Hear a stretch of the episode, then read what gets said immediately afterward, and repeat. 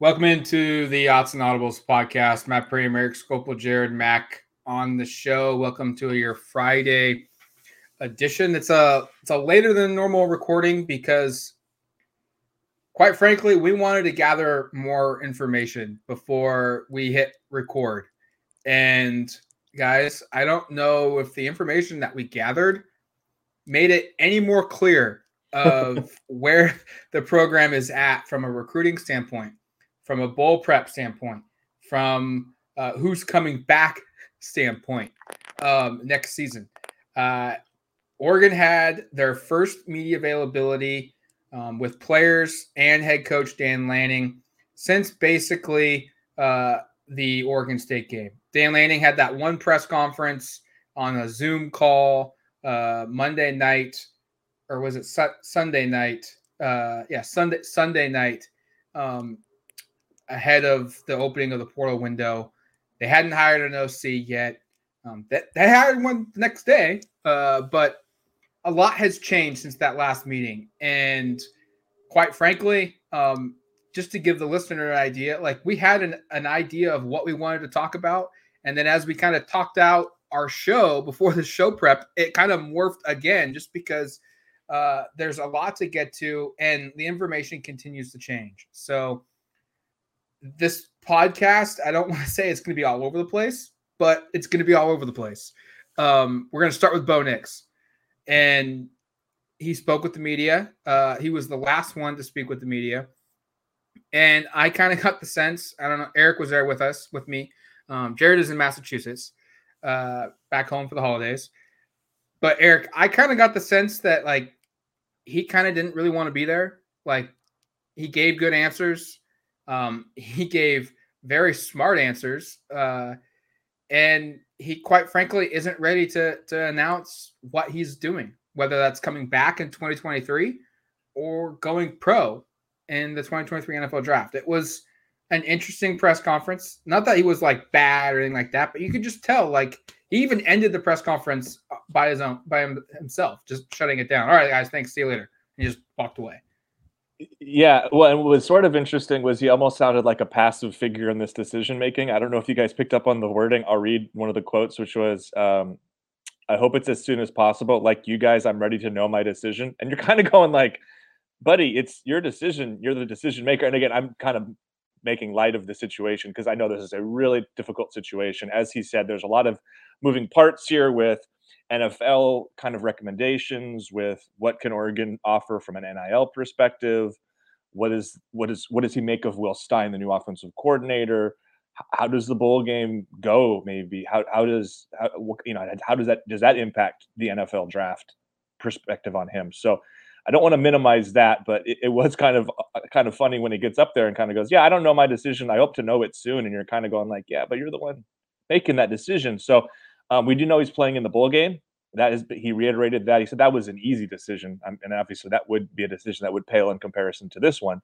Um, but he will be playing in the bowl game down in San Diego against North Carolina. It's funny we had a you know this is a bowl prep interview scrum today with several players with Dan Lanning, and we really didn't talk about North Carolina much at all. I feel like we still don't have a ton of information. I mean, I know, and I'm not, I'm not arguing that we should have been like, hey, who cares about what you're doing afterwards? Let's talk about this kind of meaningless holiday bowl in like 10 days. What's going on there? Um, and I hate to say meaningless, but like genuinely, like we, I was kind of chatting with some of the other reporters there. There's no buzz around this game, but like both teams have key players not playing, and it's just kind of like it almost feels like an extension of the offseason more than it does a part of this season. But back to Bo, I, I, I think we don't know. I don't expect we'll know before the game. Um, you know, he was asked a lot of different questions about why this is such a tough decision. And again, it, it, he's got a lot of factors going on here. And he, he did say it's going to come down to um, some prayer, some time with his family. His wife's going to have an input on this decision.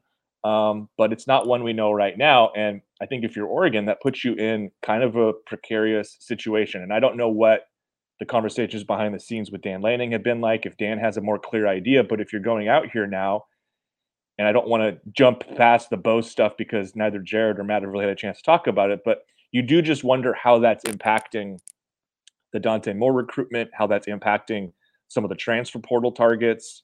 Um, there's just a lot going on at that particular position, and what Bo decides ultimately to do could really impact what Oregon ends up doing from a recruiting perspective in the in the both the immediate but also then the long term of a guy like a Dante Moore, who it sounds like part of this decision will be, I'd like to be starting right away. Bo, if he comes back, will get in the way of doing that at Oregon. UCLA, where he's rumored to be leaning now, has an open spot. Plus, it sounds like some NIL offerings that are kind of competitive and intriguing to him. So there's just a lot of moving parts. And the fact that Bo hasn't made a decision, again, I'm not blaming him because it's a huge decision, is certainly impacting what Oregon can tell prospective quarterbacks out there on the trail right now. It's certainly like like you mentioned, he was really passive about this decision, which was really strange. It uh, it kind of felt like he was being not this is so over exaggerating, but almost like in a hostage in this situation where it kind of felt like I'm kind of waiting for whatever I'm told that I can do. Oh, like, hey, Bo, we'd love to have you back, or hey, we have Dante Moore locked up, like he's coming. Like, you're free to go to the NFL if you'd like to do that. Um, I, I mean, he was asked in a myriad of ways of what this decision would look like, what the timeline would look like, what are the what are the things that go into making this decision process um, and they were all very diplomatic responses. They were all cut and dried no no leaking no can't really take too much from one of his answers. Um, i think uh, james Crepea the oregonian asked him about like do or does uh, nil make an impact on this? Um, and he's like yeah it probably does but he doesn't think he can make a bad decision which is how he ended most, most of his segments with was either way, I'm making a good decision, which I agree. Um, I mean, I yeah, I mean, I think we should really be talking about Bo in this situation, but it does feel like there's some the underlying recruiting dilemmas that Oregon is dealing with or might be steering the ship from behind the scenes on what Bo Nix can, does or does not do. Um, I, I, agree with him. I think either way, it's a good decision whether he comes back or whether he goes to the NFL. Um, I'm not sure you know, I've kind of sat here and thought about it for the last couple days. I'm not sure what else he has to prove at the collegiate level, especially after the season he just had to to come back. Um, I know all the Oregon fans would like him to come back because he was really damn good this past season. And other than that ankle injury towards the end of it, um, you know, Oregon was really, really, really successful with their offense. Um, and I kind of do wonder how much the decision that Kenny Dillingham made for himself to leave and uh, take the head coaching job at Arizona State, how much that'll factor into it.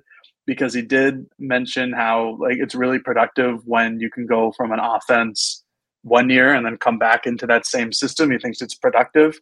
So I wonder if that's I don't want to take anything from that, but some type of hidden message that it's like, oh well, I have to come back and learn an entirely new offense after having an offense that I knew beforehand at Auburn um, as a freshman. So I don't know. There's there's a lot of things that um, could be taken away from this, but ultimately the biggest thing is that there is no decision. There there's not a clear, concrete decision from Nix whether he's coming back for next season or if he's entering the draft. Which you know, I think we we all kind of thought maybe there would be one coming into today or at some point this week he would make an announcement, but still nothing yet. It wasn't happening today. I don't know if it'll happen anytime soon. Well, not to not to butt in for Matt, but what you said after we walked back as we are walking back to the car kind of resonates with me. Is he's talking so passively. Matt, you kind of brought up the point of like, do you think they're in NIL negotiations, and the reason he doesn't like how much of how much of this is he's just kind of waiting to see if they get to the number he wants them to get to. And it's crazy me for the hundredth time. I will say it's crazy we're talking about this college sports because this has never been the way it was publicly. But like Matt, like I kind of think you might be onto something with that. Yeah, I mean that's kind of what it felt like of when he said, "Hey, it's you know I want this decision to be over too," um, and when you were like, "Well, you kind of control that," like to a degree, and like you said, this is new to college athletics where there's maybe he wants to stay, but he only wants to stay if he can get some financial guarantees from NIL opportunities around you know the University the University of Oregon, which Oregon doesn't have any kind of say in that.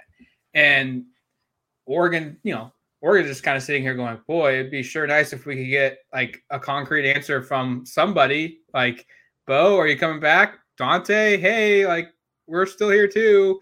Uh, transfer, like, do we want to go that direction? Um, but for Bo, like, he's in a tough spot, and this is one that's a new decision that not only Bo, but a lot of players across college football are having to make now, where it's, hey, I could go to the NFL. He was he said today that he received a day three draft grade um, when he was leaving Auburn uh, and to and to come back to school. And so if if you just say he maybe marginally improved that, which I think is very conservative, um, you know, he's probably still a day three guy if, if it's if it's a marginal improvement there. And that's where NIL can become a difference. Like you can maybe make a million, two million dollars if you're a star high profile quarterback at the college level at a school that's at the level of Oregon um, in one season, which would be more than what you would make in one year uh, at, at the NFL level from a, a sixth round or a fifth round draft pick. Now, practice, practice squad or whatever. Yeah. Right. Now, Jeff Schwartz uh, on Twitter, he was he was responding to a question of take it one year NIL, you know, deal or go pro early or whatever it was. And he said go pro early or go pro just in general because you're one more year closer to your, you know, your your second contract in the NFL when you can get even more money. So that's an interesting angle to, to look at it as well.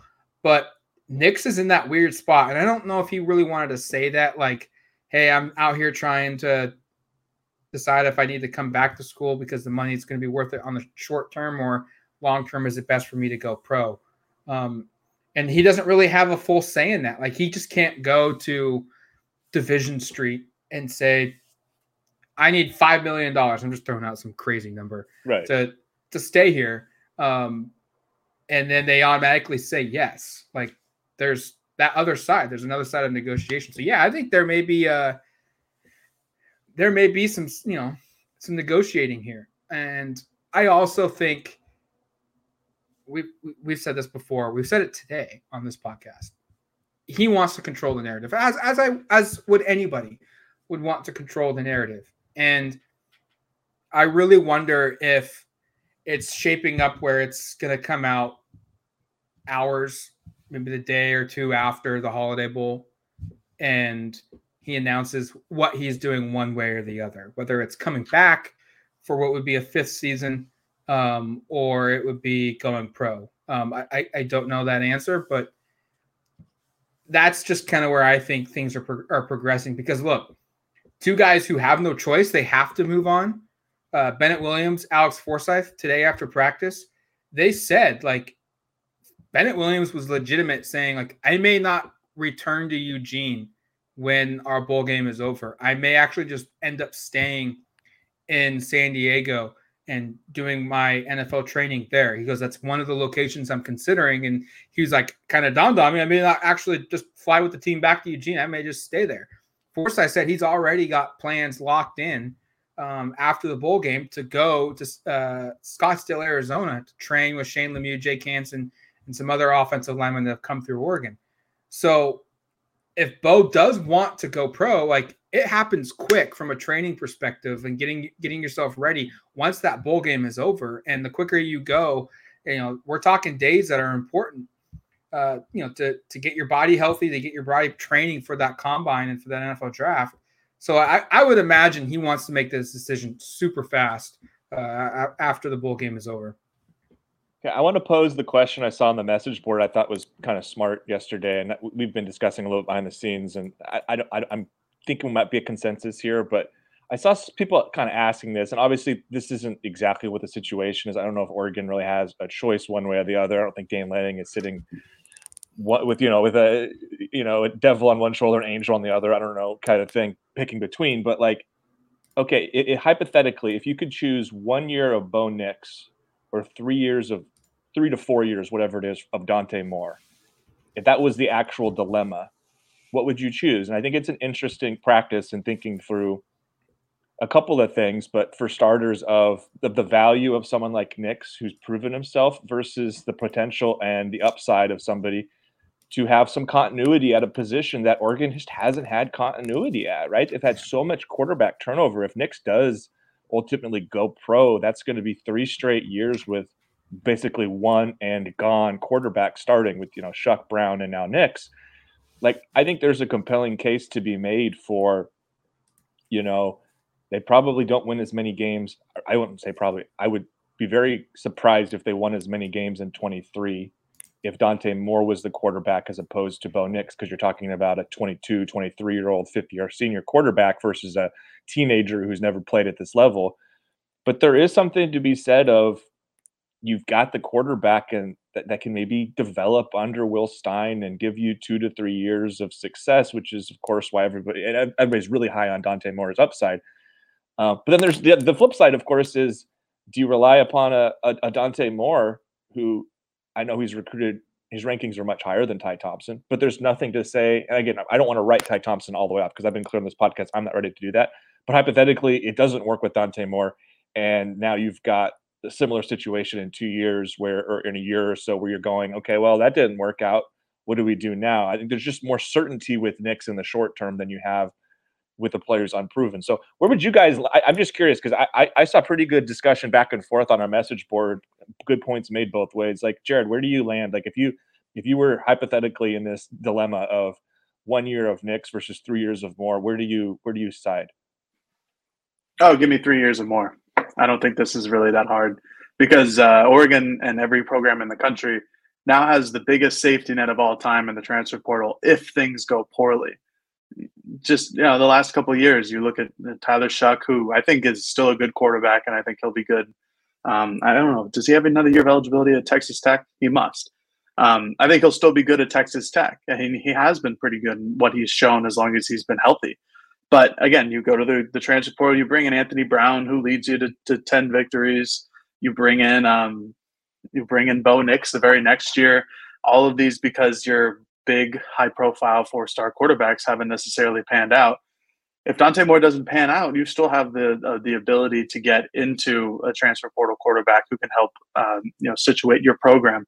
But the other flip side is that if, if Dante Moore does pan out, you know that's a that's a damn good quarterback prospect. And again, he's so young, and there's he's not even out of college yet. He's still you know seemingly wavering between Oregon and UCLA out of nowhere um, that we'll, we'll, we'll find out eventually. But again, if he pans out, if he lives up to his expectations in this unbelievably stacked quarterback class of 2023, that's going to be a, a, a, bigger programming altering quarterback than anybody that you can get in the transfer portal. Plus, it's three years. It's three guaranteed years as long as he doesn't transfer. Um, and I would take that over one year of Nix. And obviously, the, the upside of Nix is that, like you just went through, Eric, is you know this 22 23 year old quarterback who has plenty of power five level experience in the both the sec and the pac 12 leads you after just leading you to um, you know a nine and three regular season with the holiday bowl against unc well congrats um, but and he's an excellent quarterback who's a, a great leader and somebody who understands the game um, there's like Nix, there's no bad decisions here. Um, I, I, just think that I would take the the guaranteed multiple years of potential of Dante Moore um, than the the, the the, the I guess the surefire one year of Bo Nix. And me, I'm I'm a potential guy. Like I'm, I'm a huge baseball fan, so prospects is the name of the game for me, and I and I love like this is all of baseball is like, well, do I trade these 18 to 19 year olds for the 28 year old you know star player who might live up to the expectations or and might sign with the team after the year blah blah blah. So me i'm always going to go high upside uh, younger potential guys than i am established figures. I'm the opposite. And i i would say bo nix um, over one year of dante moore because i think if you factor in that Don, if if bo nix comes back You've got Noah Whittington and Bucky Irving at running back. You have Troy Franklin, Kris Hutson, Jurrion Dickey in at wide receiver. That's three really good guys there. You've got a couple younger guys too in that position. Terrence Ferguson at tight end. I think you've got a good core group of three linemen: JPJ, uh, Marcus Harper, and Josh Conerly Jr. at the offensive line. Where you add Bo Nix in, the pieces are there for a 10, 11 win season in 2023. Schedule's easier. You don't have to play Georgia.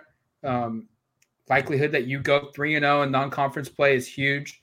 Um, the playoffs are on the table. And then let's let's just think about this for a second here, okay? Because we're we're talking NIL, we're talking collectives. Dante Moore is probably going to be getting a lot of money from Morgan collectives um, when he arrives at Oregon. If he doesn't go to Oregon, they can spread that money to Bo. They can spread that money to maybe a David Hicks and a Kadyn Proctor, who are also very seriously looking hard at Oregon. Now, like this is crazy, you know, hypothetical world here, but you could essentially, you know, quarterbacks garnish the most money in the NIL landscape, whether it's a current QB at, at, at Oregon like Bo Nix, or whether it's a high school prospect like Dante Moore. It's just they're the ones that get the huge gobs crazy amounts, crazy money. You could spread that out where you lose Dante Moore, yes, but you gain Bo Nix back. Hypothetically, you could maybe use some of that to position yourself better, you know, to land Hicks and Proctor, which solve two more problems for the for your team. And then the transfer portal, like Jared said, the, the the the greatest safety net in college athletics. You've got your quarterback for 2023. Go find your next high school guy. Go find your next portal guy that's got multiple years of eligibility left and the portal next year. Worry about that problem down the road. It's college athletics is moving very quickly to the NFL landscape where it's worry about this season only and you'll figure out the future later because the the the me- mechanisms are in place for you to quickly reshuffle the roster real fast year over year. I'd like to see people in the comments weigh in on this one because I probably lean with Matt actually, which might surprise some, just in terms of I I'd rather have something sure and and and maybe it's because I'm just in, in general not the biggest risk taker in in, in life. Um, so like I'm kind of looking at this like there's it's a very low risk, pretty high reward with Bo Nix for one year. And as Matt said, I kind of look at it and go, and then you just go back in the portal. You know, the same, which is the same safety net is is that if it doesn't work out with Dante Moore, now, I also agree with with Jerry that the upside and ceiling of what Dante Moore can be in two or three years figures most likely to be higher than whoever quarterbacks X, Y, or Z is in the portal or from the prep ranks, or a Ty Thompson, whose name we haven't mentioned, who could be developing and maybe, maybe, maybe he ends up actually becoming something significant and and and lives up to all that promise. But I I like the idea of of having something concrete at quarterback next season to keep the program moving in a positive direction. In part because there's also the you know as you said, Jared, the possibility doesn't work out with Dante. It's also the possibility it works out for Dante for a year and he transfers somewhere else for more money and goes. You know, I mean, like you just don't know. And so I, I guess I I guess maybe it's short sighted.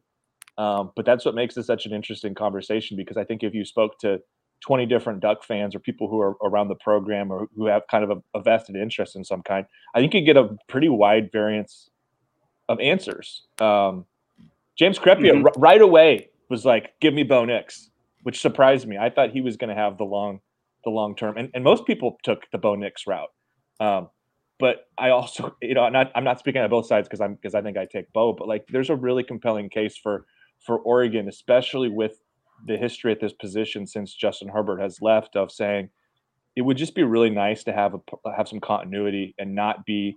I know Bo Nix would be that'd be two years. So there's a little bit of continuity, but there's just been so much turnover and at that position. So um, kind of an interesting hypothetical. What happens if if Bo Nix shows up and or not Bo Nix, Dante Moore shows up and isn't really the guy yet, isn't ready to play, and because he's still here. Ty Thompson is also on the roster. And maybe he plays, has to play because Dante Moore is not ready. Or maybe Ty Thompson wins the job, but it's clear he's not ready. And then Dante Moore shows up and you know he's he plays. Whatever, you know, both QBs play in, in 2023, and neither guy really is it. And both leave or it becomes clear that hey, you need to find another guy because this ain't it. Like they're not the option. And you have to go and find another quarterback again. So for now, like the fifth year in a row, you have a different quarterback. Like that, while unlikely, that's a scenario that isn't really that far fetched from playing out.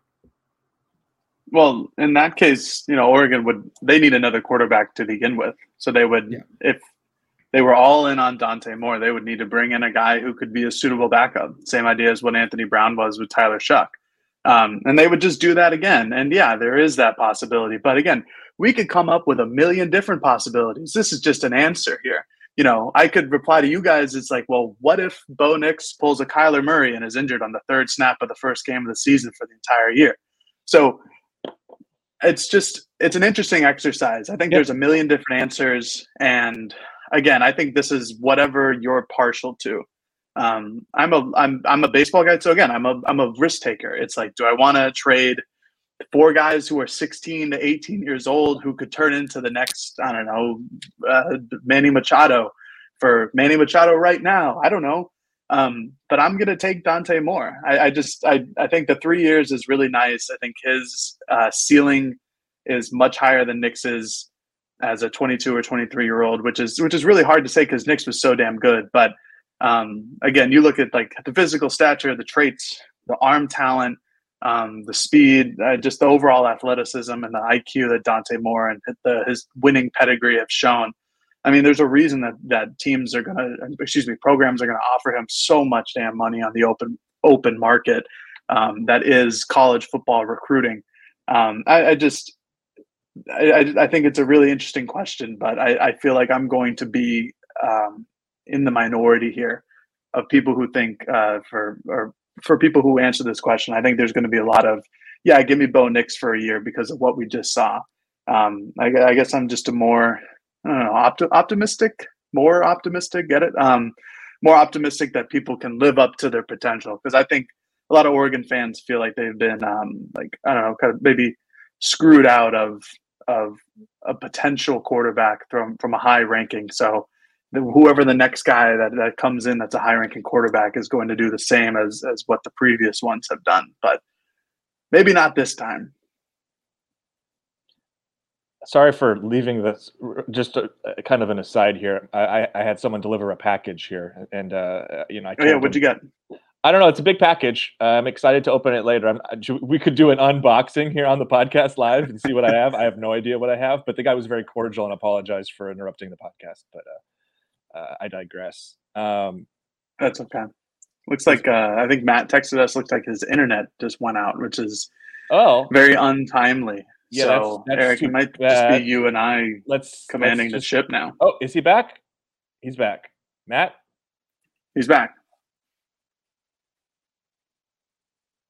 Well, Matt, have, let's not have us? let's not have dead air here. Let's talk, and I, hopefully Matt returns. Well, now he's gone dark, which is not a great sign. But uh, no, I and I and let's just let's just switch topics a little bit because I think we've done sure. a good job of covering all of the Bo Nix Dante Moore thing. Again, it's not apples to oranges. I don't think. I think it's a tough discussion. Um, here comes Matt again. Let's bring him back. Whoa, we changed boxes. We fixed it. uh, we, we were just about, we were just about to transition to some Will Stein talk because we did have some people talk about that, Matt. So um, if you want to go ahead and kind of lead the conversation.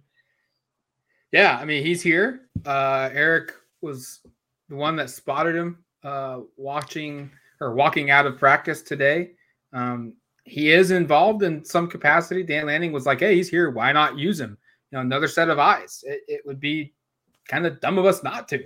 Um, now, he's also not like running the offense. He's he's not running the mm-hmm. show. Mm-hmm. I'm sure it's more of him just um, standing from afar, kind of a seeing what offensive players he has at his disposal next season, and then if something comes up in a in a play or a scheme or what have you, and he has some input, he'll go over to a coach probably.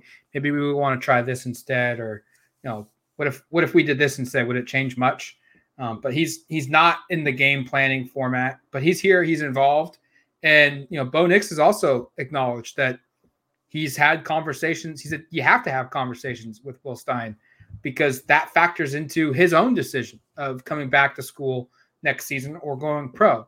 Um, and it, it's unique. It's interesting. Um, I think a couple years ago, we Eric we covered.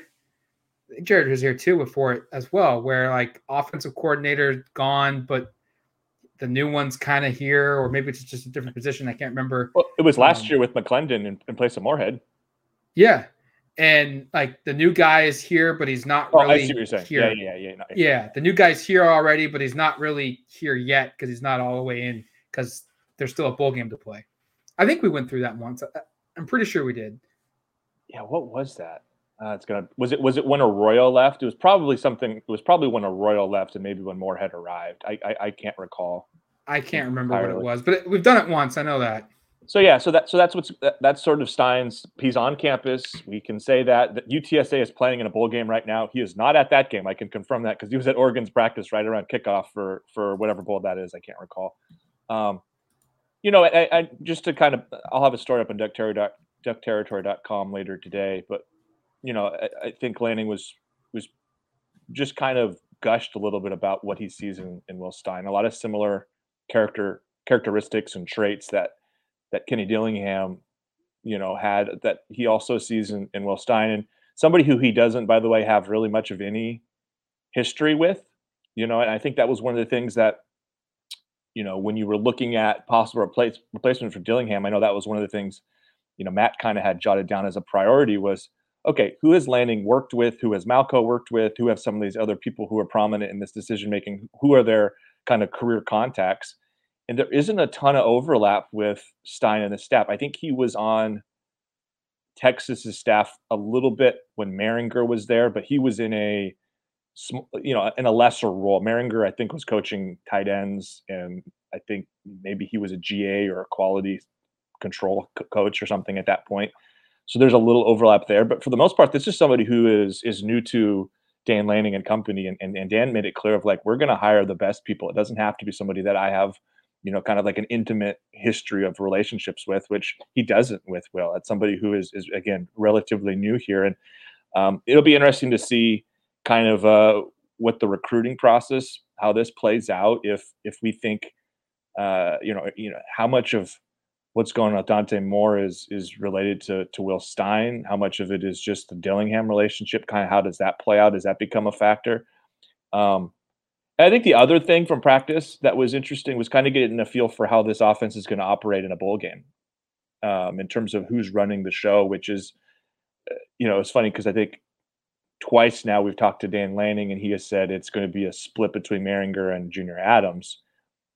But then Bo Nix was asked about it and kind of indicated it sounds like Drew Mehringer is is the point person right now, or at least that was the the way it was kind of framed. I don't know, Jared, you might have that quote available more readily than I do of what he said about about Mehringer because the way it was kind of uh, discussed from Lanning's perspective, it sounded like yeah, it's going to be kind of a joint operation. And then the way Nix kind of discussed it, it did sound like Mehringer is kind of running. What, what, what, can you read the quote there, Jared? Yeah, I got it.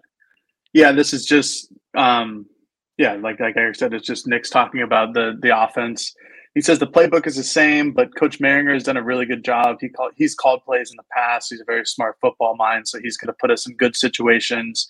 And then he mentioned that Coach Adams, Junior Adams, is still uh, still working with the wide receivers. He's got the wide receivers going.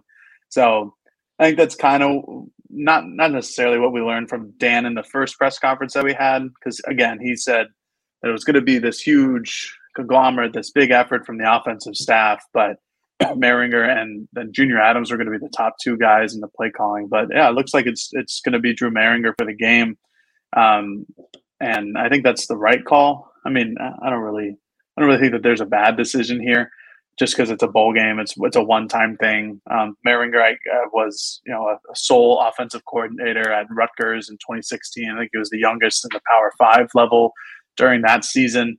Um, but it, it, was good to see Will Stein, or well, I didn't see him, but it was good to hear that Will Stein was still there um, at practice today. Eric, I got a question for you though. Is Will Stein tall? Not a tall man. Not tall. No. About, about no. a Kenny about a Kenny Dillingham person in height. I think I think they hate on small people. Yeah, I'm speaking up well, for the short you know, Yeah, Jared, what are you trying to do yeah, here? Mean, Come on, we've got a short person I'm among us. yeah, no, I've been just I'm just wondering because that's two in a row now from Dan. So if Will Stein leaves, I think we have to put in the height um, well, for each offensive well, potential coordinator that, that they're going after. There are some physical similarities. They're both 33 years old, which is again, this is two consecutive offensive coordinators I've been older than, which is really aging me. Um, and they're both about the same height, about 5'10, 5'9, mm-hmm. I would I would say. And they both have kind of blondish hair. So I mean there's some there's they're not doppelgangers, but there's some physical similarities. Yeah, no, it, I, I for some reason had thought Will Stein was going to be like a six three six four person because he was a, a, college quarterback at Louisville, but I was surprised to learn he was listed at five ten in college and seeing him walk around. Uh, gosh, this sounds like we're being so mean about somebody's. I'm, you're right, Matt. This is this is this is this is bad. A couple of tall people. Oh, we're not being we're not being mean. We're just we're just I'm just asking the question because yes, when we all saw Kenny Dillingham for the first time, we were like, huh I, you know, he's he's not as tall as we envisioned him being. He kind of looks like a GA out there, but oh, oh, as a fellow short person, I'm offended. Yeah, I think you should be, Matt. This well, the, the, tenor of this whole conversation is so off by Jared. He's really I'm just kidding because I was the one slacking you like, oh, Will Stein's really short. it happens, man. I just I just have to ask since I wasn't there. I need to I need to know the the ins and outs of, of what's what Stein looks like. Shoe size and, next, what is next for you? Yeah, yeah. Do you have that'd be great. Yeah, yeah Matt. nine, yeah. nine and a half. Nine and a half. Oh boy. We'll see. We'll see. Yeah. All right. Uh, let's take a quick break, and because there's nowhere to go from At some point, uh, and when we come back, we'll dive into the recruiting yeah, aspect uh, that comes with t- this weekend as well.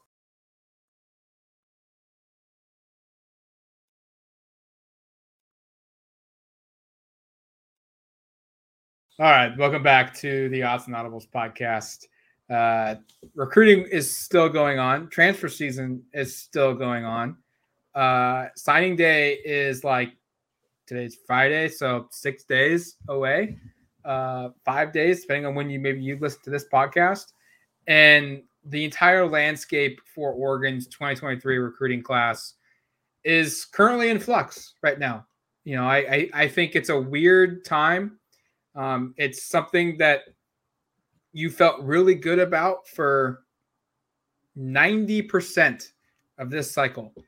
And then now in the last couple of days, the number three player in the country, the highest rated quarterback ever committed to the Oregon Ducks, Dante Moore, um, he looks like he could be flipping to not only a, a different school, which like if you had told Duck fans, hey, he's going to flip, um, I, I, think everyone would be like, "Oh, is he going to Ohio State closer to home? Is is he maybe going to stay home and play for Michigan or Michigan State?" And none of the fans would be really surprised if that was a scenario that would play out if you told them in like September. But UCLA of all schools, a fellow West Coast school, a future Big Ten participant, um, is the, the school that's got a lot of the momentum right now. He was on campus last week for an official visit. At the time, you're kind of like, yeah, not the greatest, but Oregon's still fine. And in like a week, it's transpired to can can Oregon like get back to being the number one team right now? Um, that's kind of where things seem to be trending. And it opens kind of the discussion back to Bo Nix and back to just the position in general. Like, we talked about this on the last show. What does Oregon do if if he leaves? And it puts a lot of pressure on Oregon. And maybe this is why Bo Nix is waiting. Like because we talked about leverage. We talked about, you know, Dante Moore using mm. UCLA to get more NIL leverage. Maybe it's Bo Nix waiting on what happens with Dante Moore because if Moore flips to UCLA, all of a sudden Bo Nix has a lot of leverage to dangle over NIL collectives at Oregon. You want me to come back? Well, my price tag just went up because if I don't come back, Moore's gone. Y'all are screwed. And the question is, I mean, that, how screwed would they be if they end up without either of them, right? Uh, Hudson Card, who uh, we've talked about this podcast, has a prior relationship with Will Stein, former Texas quarterback. Matt, you've said you said he's been in Eugene um, yep, he was here uh, Wednesday and Thursday. So he he he is certainly a target to know. Um, I'd be curious to see how aggressive they are if that's the direction they go. What about DJU, who we know by the way also just visited UCLA, which is kind of interesting. Um, you know, and with more, it's it, the the information that has come out has been kind of interesting. So we had uh, a report from Steve Wiltfong early in the week suggesting, yeah, he visited UCLA, but Oregon's still in pretty good standing. I know those listening to the podcast are going like, wait, on Wednesday we asked you guys, and you guys were like unanimous, like, no, I think more ends up at Oregon. But this is how quickly things can change. And and you know, the thing that Steve said in his most recent update, which indicated UCLA might be in a good position, is that Moore was really intrigued by the idea of being a starting quarterback year one at UCLA. That's part of the pitch. And then a, a, a Bruin report online the UCLA 24/7 affiliate had a a post or report earlier on Friday suggesting there might be some NIL collectives in play here. So there's some money being kind of bandied about, and you just kind of wonder how much of this could be leveraged for more with Oregon. How much of this is just like UCLA just came in and made a offer you can't refuse kind of bid, and just put and because it is we've said it as Matt said, it would be logical to say, okay, he's a Midwest kid. We, I mean, we talked about in the last podcast with David Hicks about how he's sticking probably in Texas or closer to home. You know, at some point, a kid coming from Michigan, it's it's it's understandable that maybe they decide to stay closer to home, somewhere in, in in Big Ten country, or even I don't know, maybe they go a little bit south, but go Big Twelve country. Eugene's that's a that's a that's a distance away. But the fact that he's looking at UCLA and the fact that now we're hearing money uh, being being a bigger impact just kind of interesting to kind of read the tea leaves on what's actually happening in this recruitment because it had felt like you know if all things were equal and and, you know and, and the money wasn't a factor that Oregon had a pretty compelling case here. But if again if it all comes comes down to the financial part and again, we have no idea what each school is offering, which makes this so difficult. That's why covering college sports right now is so challenging compared to covering pro sports when you can say, well, the Philadelphia 76ers offered this free agent $12 million, but you know, hypothetically, the net the, the Nets were able to offer 18 and more years and X, Y, and Z, uh, you know, whatever. We don't have that information, but I do think it's interesting that according to Tracy Pierson, like I said earlier from Bro, that that there it sounds like the NIL part is is is a component here that I hadn't previously seen really been discussed. It's not it's not overly surprising that the NIL piece is a, is a huge deal in this, as it should be, as I'm sure it probably was in Oregon landing Dante Moore to begin with. Sure. We just we just won't know, and I'm I wonder if one day that those those reports or those deals will get kind of uh, reported as they do in like the in, in, the NBA and the NFL and the MLB, where some someone is breaking the news about someone has signed with X school for X amount of years and X amount of dollars. I think that's the next wave of what uh, college football journalism is going to be. But that's just me. Um, I will say, I'm I, again like the reports that you know he's interested in becoming UCLA's starter yeah, every kid is interested in becoming a starting player on a football team. That's why they go to those schools to begin with. I think conspiracy me. I think that was just um, the initial report to say as to why he was interested in UCLA to kind of get off the case of it being really he's interested because they're going to give him more money than another school would. Um, because if we look at our conversation that we just had in this podcast about the Dante Moore versus Bo Nix for three years or one year. Um, Matt brought up the point of like, what if Dante Moore just isn't a starting level quarterback at his very first season? And that's the case if UCLA wants him too. If UCLA wants Dante Moore, what if he's not a starting level caliber quarterback when he first comes in? And yes, of course, he wants to start. But like I said, everybody wants to go in there and start. Every recruit does. Every recruit thinks that they can until they get to that level. So again, that's my my conspiracy. Me is saying that well, they're that's just a report because it's really an NIL deal more than anything else. But I think what really makes this an interesting deal above the NIL stuff is, as we mentioned on Wednesday's podcast, is UCLA's transition to the Big Ten. I don't think it's any coincidence that all of this is becoming very immediate news following UCLA's acceptance into the Big Ten from the Board of Regents of the University of California. I think those things go hand in hand. And now that UCLA knows that in a year and a half they'll be um, in the Big Ten, and now Dante Moore, who's a Midwestern guy or whatever division of America we want to call that, Midwestern. Um, and now in the Big Ten is going to play in front of families at Michigan, or Michigan State, or they'll make the drive to Indiana or something like that. Um, again, I I don't know where this one is going to go. Clearly, it's leaning in favor of UCLA at the present moment in time from Tracy Pierson's report and what Steve Wiltfong has said. Um, but recruiting is recruiting. In a week, it could be completely different. In 48 hours, it could be completely different.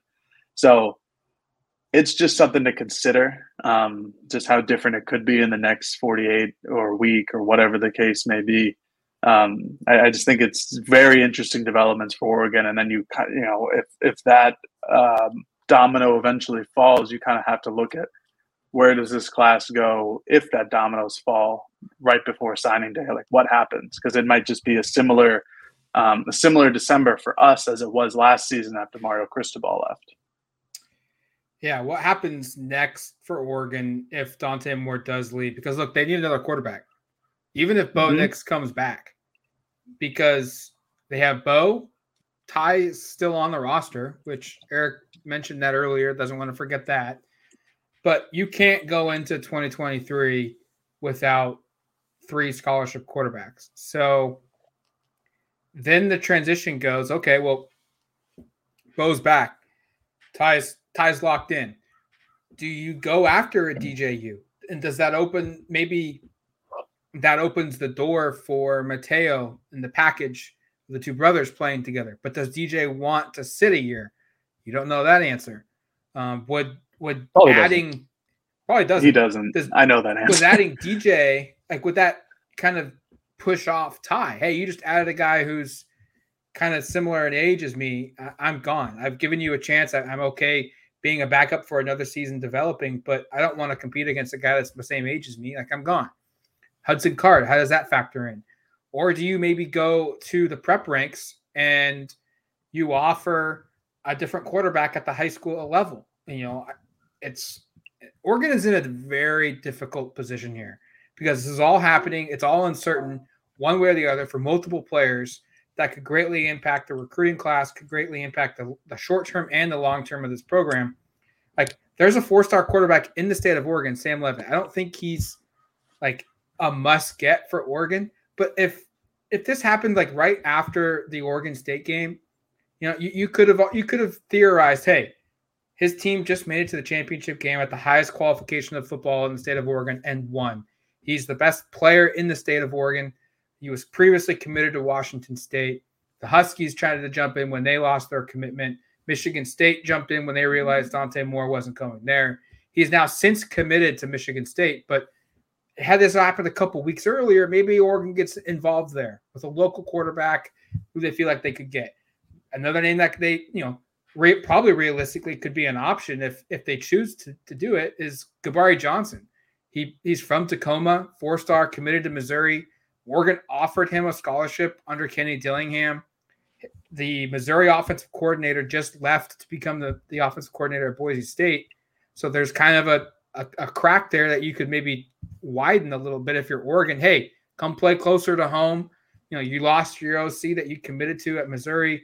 You know, come come be a guy. But I, I don't I don't know what they do. It, it there's they're gonna have to find somebody, and I don't know what who it would be right now. And unfortunately, you're in a position where there's not a lot of time, there's not a lot of options, and you have to make a decision of going portal. And if if you go portal, do you go like grad transfer one or two year guy, or do you try and find a project player? Or is there a guy that's a high school prospect that's worth developing over time in a couple years? I, don't know what the answer is on that one. I, I, don't either, and that's why that's why it is a precarious spot.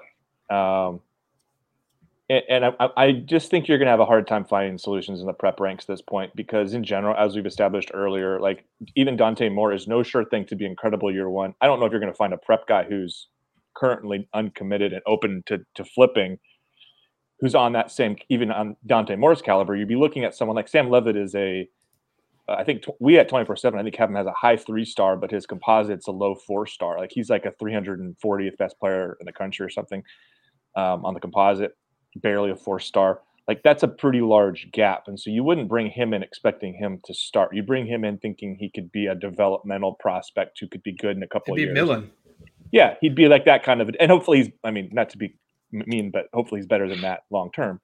Um, so no, I, I, just think you're you're you are in a, a challenging spot. I, I, I do think, regardless, because I'm sure there's Oregon fans listening to this going like, "Gosh, so we're not going to have Dante, we're not going to have Bo." No one's saying that. I think there's still a decent chance Bo comes back. Bo could easily have already made an NFL decision and announced it if if he was, you know, not wavering and knew exactly what he wanted to do. I think there's a possibility that happens. I think the Dante Moore thing is probably more precarious. I feel significantly less confident that he's going to end up at Oregon today than I did 48 hours ago when we were on this podcast saying we thought he'd come back or we thought he'd come to Oregon.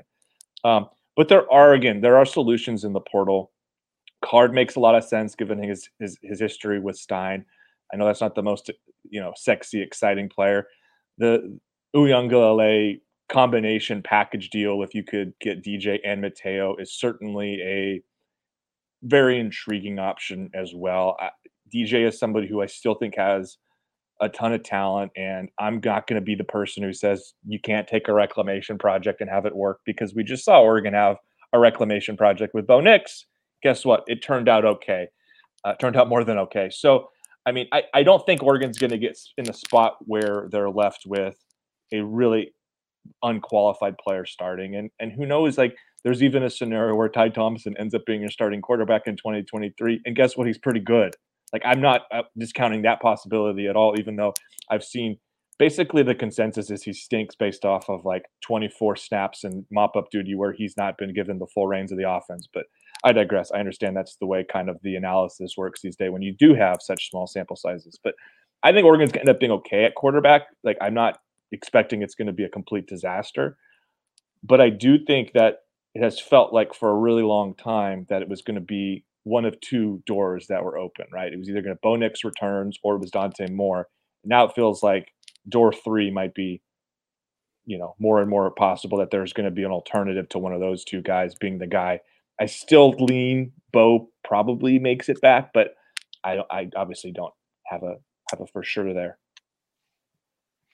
Yeah, and the nice thing is, that door three is filled with quality quarterbacks and there's plenty of dudes in the transfer portal. I think. I mean, I'll just keep it short. I think, regardless of what happens, I think Oregon will have a very talented quarterback heading into next season. That might that is probably going to be a clear bona fide number one. I, it might it might be Bo, might be Dante, it might be Ty, or might be a transfer portal guy. But I do think that they're going to have some talented uh, quarterback leading them into the 2023 season, and they're going to have Will Stein, who was talked about a lot today as another big offensive mind someone who can replicate a type of season that Kenny Dillingham just had at the helm. Like Matt said, they're going to have earlier in the podcast, they're going to have weapons on the outside. They're going to have running backs. They're going to have an offensive line. Um, despite this feeling like you know the, the sky is falling, I still think that they'll be in good shape regardless. Um, so, uh, and it might you know, congrats to Oregon fans for DJ Uiagalelei becoming the starting quarterback. So it'll it'll it'll be somebody. I promise it'll be somebody talented. Well, we'll end the podcast with this because there's so much to get to. We could spend the whole podcast on this segment real quick here. But Oregon does have a five star on campus right now, Jurion Dickey, which is big news because there was those rumors, which I didn't really believe in, that he was going to consider signing in February and not in a couple days. He's on campus. Uh, Jeremiah Byers, UTEP transfer, four star four star portal player He's on campus for an official visit the tail end of this weekend. Before that, he sees Ohio State for an official visit. Four star Notre Dame commit running back Jayden Limar is also his younger brother, who's a high profile recruit, I believe, in the 2025 class. He's currently on campus as well. Four star Ashton Porter, who's trending towards Oregon, a defensive lineman from state of Texas. He's on campus. Uh, Jamari Johnson, a three star athlete, tight end very similar player to um, Kenyon Sadiq from an athletic standpoint. He's on campus as well, uh, Louisville commit. So Oregon could be flipping a couple guys. They could be landing uh, a potential Texas defensive lineman. Um, so there are good things happening. It's not a doom and gloom weekend entirely for Oregon. Yes, your five star quarterback may be flipping to UCLA, but they do have high profile players on campus. We expect more names to show up uh, as we see them.